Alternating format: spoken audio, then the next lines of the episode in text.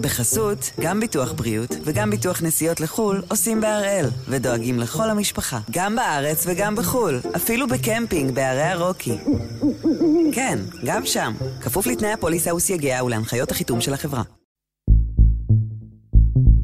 היום יום ראשון, 27 ביוני, ואנחנו אחד ביום, מבית N12.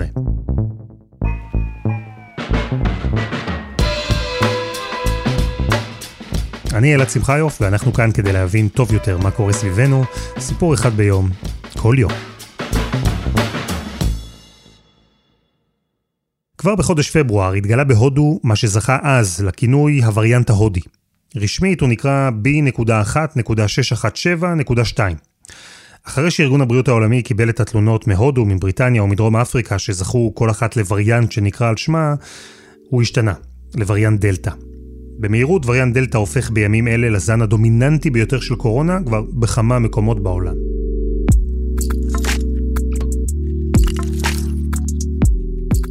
אז הפעם אנחנו שואלים, איך מגלים וריאנטים?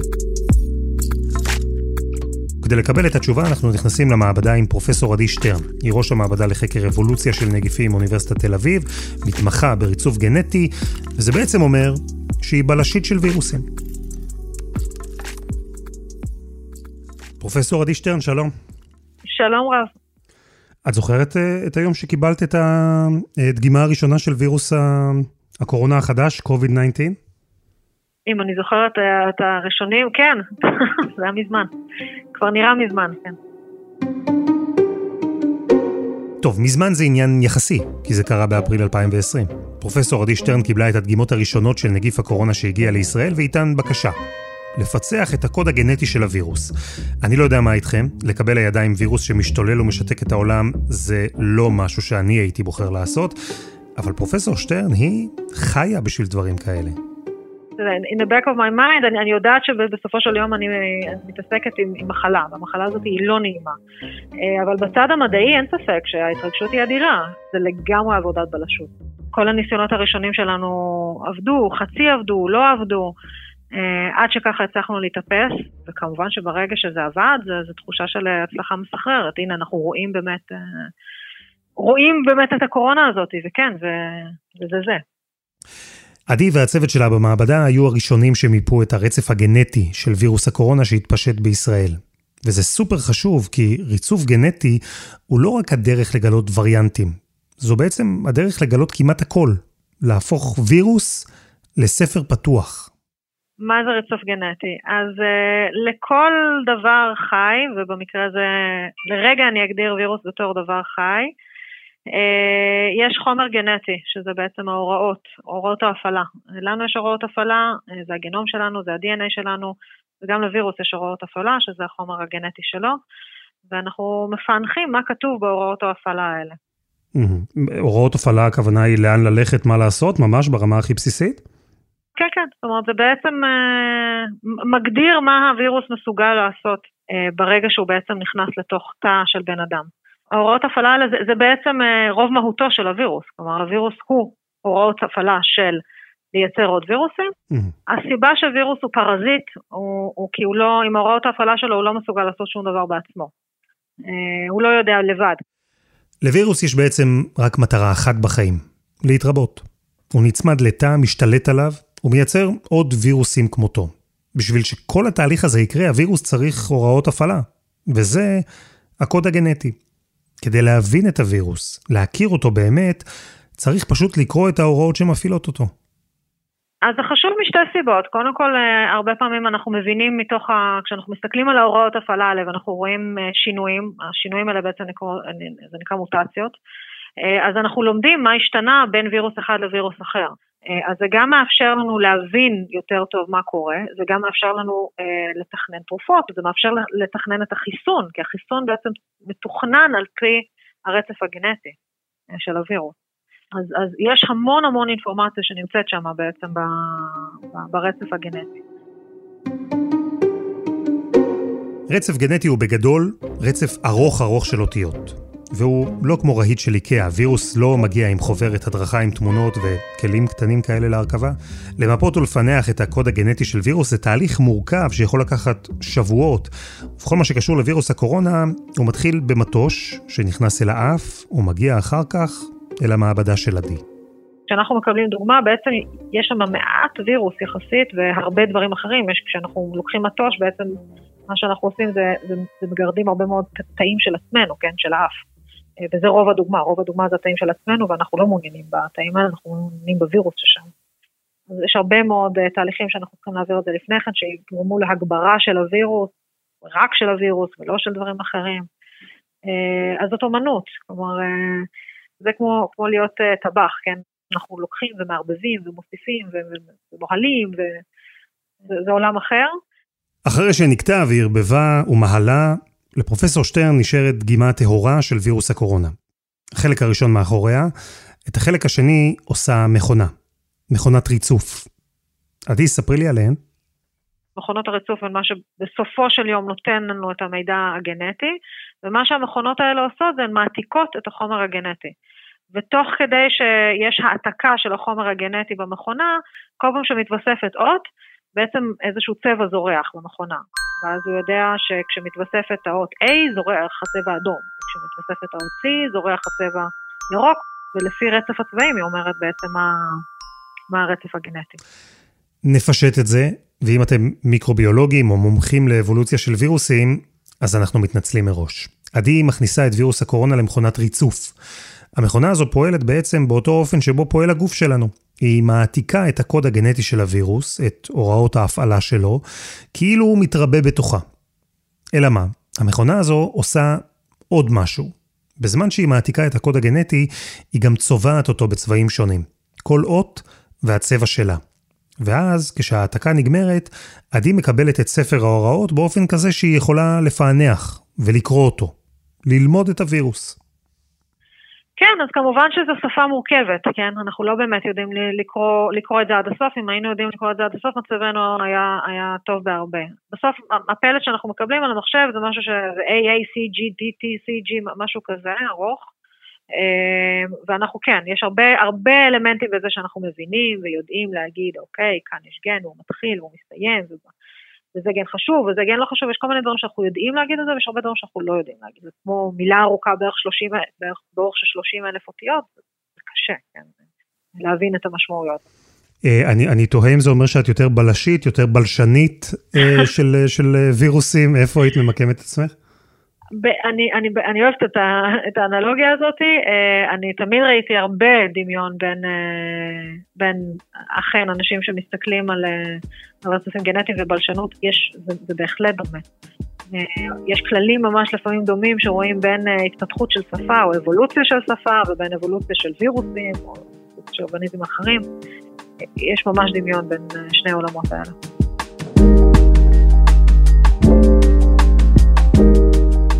חסות אחת וממש מיד חוזרים.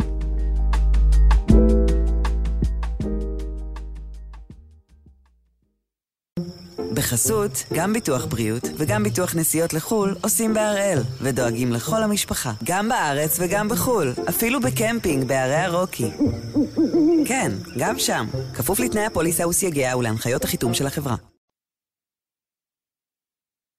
בחודש אפריל 2020, כשפרופסור עדי שטרן קיבלה את הדגימות הראשונות של וירוס הקורונה, אז כבר התפשט לכמה מאות חולים בישראל, והתחילה לפצח את הקוד הגנטי שלו, היא די מהר הבינה שיש לה פה עסק עם משהו אחר. אז הווירוס הזה הוא קודם כל אה, יותר ארוך מהרבה וירוסים אחרים. גנום שלו, אותו חומר גנטי הוא יותר ארוך, זה הקשה עלינו. מה זאת אומרת יותר ארוך? מה, תני לי סדר גודל. הגנום שלנו, של בני אדם, הוא שלושה מיליארד עצמותיות, שלושה, זה האורך שלו.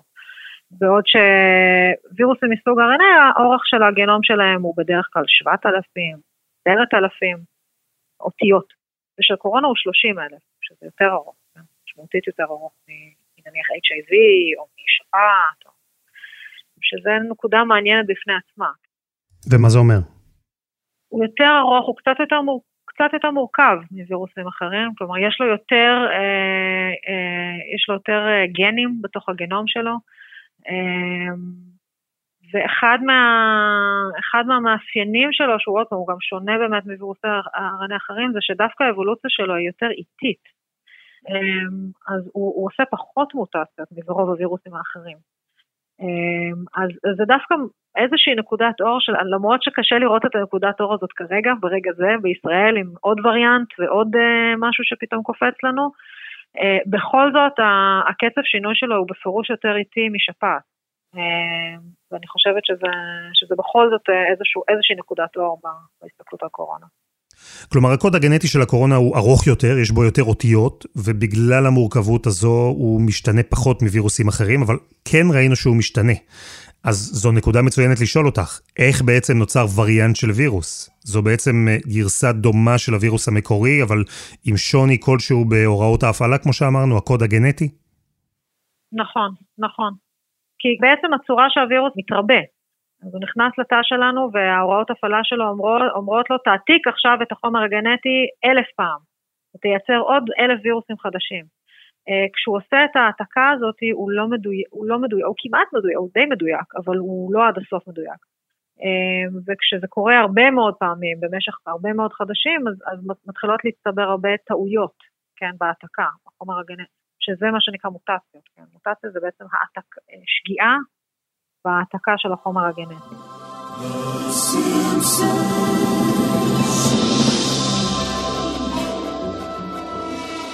נכון בפתיחה של הסימפסונס, רואים בכל פרק את בארט כותב על הלוח פעם אחרי פעם את אותו משפט, אז תדמיינו את בארט יושב בכיתה הזו חודשים ומעתיק את אותו משפט ברצף. מתישהו, הוא הרי כנראה יתבלבל, יוסיף איזו אות או יחסיר אחת, והמשפט ישתנה.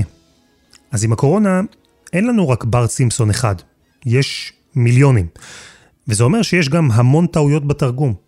רובן מינוריות, הן לא באמת משנות משהו דרמטי.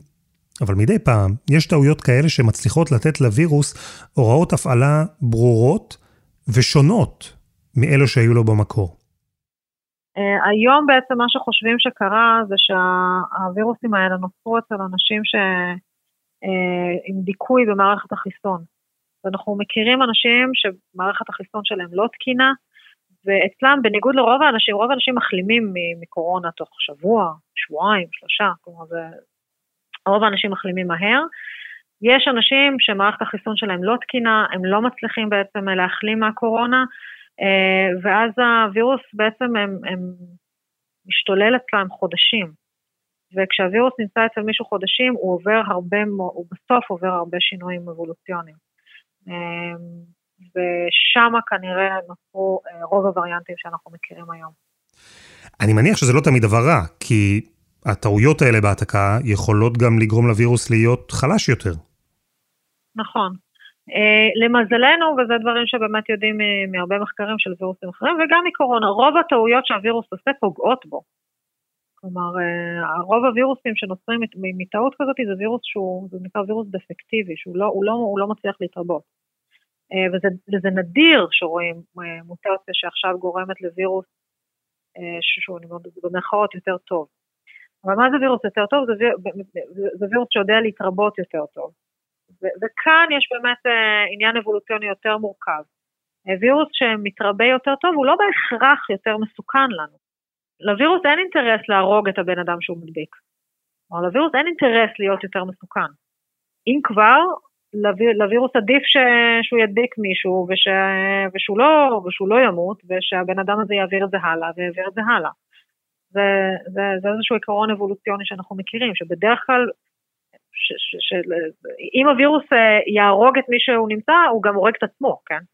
כי, כי אז גם הוא לא מצליח להתרבות, הוא צריך אותנו חיים כדי להתרבות. אמ, אז, אז בדרך כלל אנחנו לא רואים התפתחות, אבולוציה לכיוון אלימות. אם כבר אנחנו רואים אבולוציה הפוכה, לכיוון של פחות אלימות.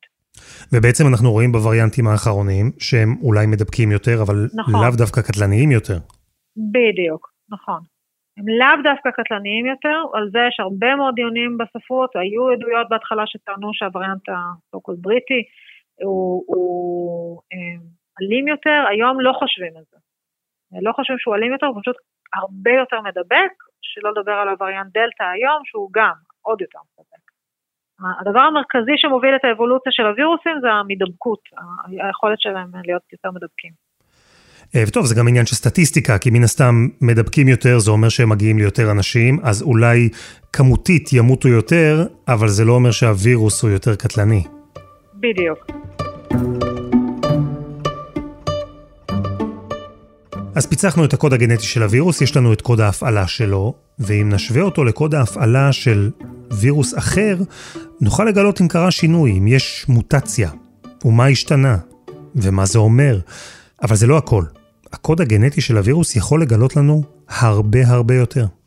הרבה פעמים אנחנו יודעים אה, לאפיין התפרצויות ככה. אחד מהדברים שאנחנו יכולים לעשות בעזרת רצפים זה, זה, זה להבין את הדינמיקה של ההתפשטות, להבין שהתפרצות בבית ספר X אה, נובעת מבן אדם מסוים שהביא את זה לבית ספר הזה. כלומר, יש הרבה חקירות אפידמיולוגיות היום יכולות להתבצע בעזרת ריצוף גנטי. במקום לתשאל אנשים, שזה משהו מאוד מאוד סובייקטיבי ובעייתי, לשאול איפה היית, מה עשית, אפשר דרך הריצוף הגנטי לעשות הרבה מהחקירות. כלומר, את יכולה להיכנס לדקויות כאלה שאת יודעת לפי הקוד הגנטי מי החולה הראשון, מי הפיץ את הווירוס? כן, כן, אני, אני יכולה לתת לך, לכם דוגמה, אני הייתי מעורבת באיזושהי חקירה אפידמיולוגית שהתבצעה באיכילוב, שבהם לפי החקירה שהם עשו בתשאול, הגיעו למסקנה שחולה X, חולה מסוימת, אחראית להתפרצות במחלקה שהם ראו שם. אה, וזה גרם, זה גרם להם להרבה בעלה, כי הם הגיעו למסקנה שהדרך היחידה שהיא הייתה יכולה להעביר את זה, זה דרך המזגנים. אז ממש חשבו שהמזגנים מפיצים את, ה, את הווירוס לכל המחלקה. וכשאנחנו נכנסנו ועשינו רצף גנטי, שללנו מהיסוד את כל ההיפותזה הזאת. וגילינו שזה מישהו אחר לגמרי שאחראי, וזה היה מאוד הגיוני שהוא אחראי, כי הוא טייל בכל המחלקות והדביק את כולם. זו דוגמה ממש ממשית לזה שכן, אנחנו יכולים בעזרת רצף גנטי לתשאל, לעשות חקירות, להבין, להבין מה קרה. וזה כי הוראות ההפעלה, הקוד הגנטי שמצאתם לא התאימו להוראות ההפעלה שנמצאו בווירוס שלה, אבל כן התאימו להוראות ההפעלה שנמצאו בווירוס אצלו? נכון. אם בן אדם א' הדביק את בן אדם ב', אז יהיה לו, אז סביר להניח שלא' ולב' תהיה את אותה מוטציה שנוצרה באלף, ועברה לב'. אה, הווירוס בסופו של דבר, יש, יש לו קצב סדור של, של מוטציות שנכנסות בו. אה, המוטציות האלה ממש כמו, כמו ברקודים. שאנחנו נעקוב אחריהם. כל שבועיים עוד מוטציה, עוד מוטציה, עוד מוטציה. שוב, נפשט, ושוב, מיקרוביולוגים, אנחנו מתנצלים. הווירוס משתנה, אמרנו, כל הזמן. רוב השינויים הם ממש לא דרמטיים, אבל כן אפשר לראות אותם בקוד הגנטי. בקורונה בערך כל שבועיים קורה שינוי, בגדול. זה אומר שאם אני נדבקתי במקום אחד, ממקור אחד, ואת או אתה נדבקת ממקור אחר, במקום אחר, סביר להניח שהווירוסים שלנו יהיו מעט שונים. כמה אותיות ברצף הגנטי לא יהיו זהות. זו לא דרמה גדולה, אבל זו דרך לאתר שרשראות הדבקה. אם אני ואתם נהיה באותו מקום ואחר כך ירצו לבדוק מי מאיתנו הדביק אחרים, פשוט יוכלו לבדוק את הקוד הגנטי בווירוס שלהם ולראות, או כמו שלי, או כמו שלכם. כן, כל שבועיים נכנסת מוטציה שאין לה שום השפעה על הווירוס, ובעזרת המוטציות האלה שמצטברות להם, ושוב, הן חסרות משמעות מבחינת הווירוס, מבחינת גם בן אדם שנדבק, אה, אנחנו יכולים ממש לעקוב אחרי ההתפשטות של, של הווירוס.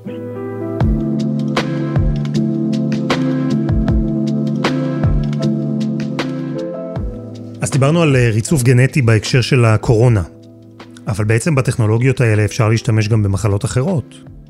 אם אנחנו מנסים להבין תכונות אנושיות, כן, אנחנו נרצף את הגנום האנושי, היום, היום יודעים על קשר בין אה, מוטציה מסוימת ב-DNA שלנו לבין אה, הסיכון לאלצהיימר, או לבין מחלות אה, נפשיות, מה שנקרא, כן, גם בין דיכאון, לבין... היום אנחנו יודעים על קשר בין, בין הרצף הגנטי לבין המון המון דברים, כי זה בסוף, בסופו של דבר המהות של, ה, של כל אחד מאיתנו. בעצם היום מכניסים את, ה, את הטכנולוגיה הזאת של הריצוף לכל הנושא של אה, מחלות מדבקות, בין אם זה חיידקים או פטריות או כל, כל דבר ש... אה, מדבק, אז, אז אה, היכולת לרצף היא תמיד נותנת עוד, עוד רובד מאוד משמעותי של אינפורמציה. אה, אני חושבת שהעולם הולך, הולך לזה קדימה. החוכמה הולכת להיות בתוך הים של המידע שיש, והנה היום כבר יש, עברו את המיליון גנומים של, כן, של קורונה שרוצפו. השאלה מה עושים עם המידע הזה, זה החלק המורכב, כי זה המון מידע. אבל, אבל לשם אנחנו צועדים, ואין ספק שזה הולך לעורר מהפכה גם באקדמיה, בעולם הבסיסי, ברפואה, ב... וכן, באפידמיולוגיה, בהבנת דינמיקה של מחלות, זה כבר קורה.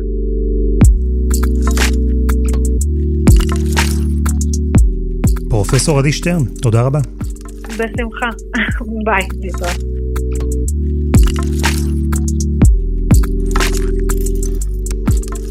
וזה היה אחד ביום, מבית N12. אפשר למצוא אותנו גם ב-N12, גם בכל אפליקציות הפודקאסטים, וגם בקבוצה שלנו אחד ביום בפייסבוק. העורך שלנו הוא רום אטיק, בצוות דני נודלמן ועדי חצרוני, על הסאונד יאיר בשן, שגם יצר את מוזיקת הפתיחה, ואני אלעד שמחיוף, ואנחנו נהיה כאן גם מחר.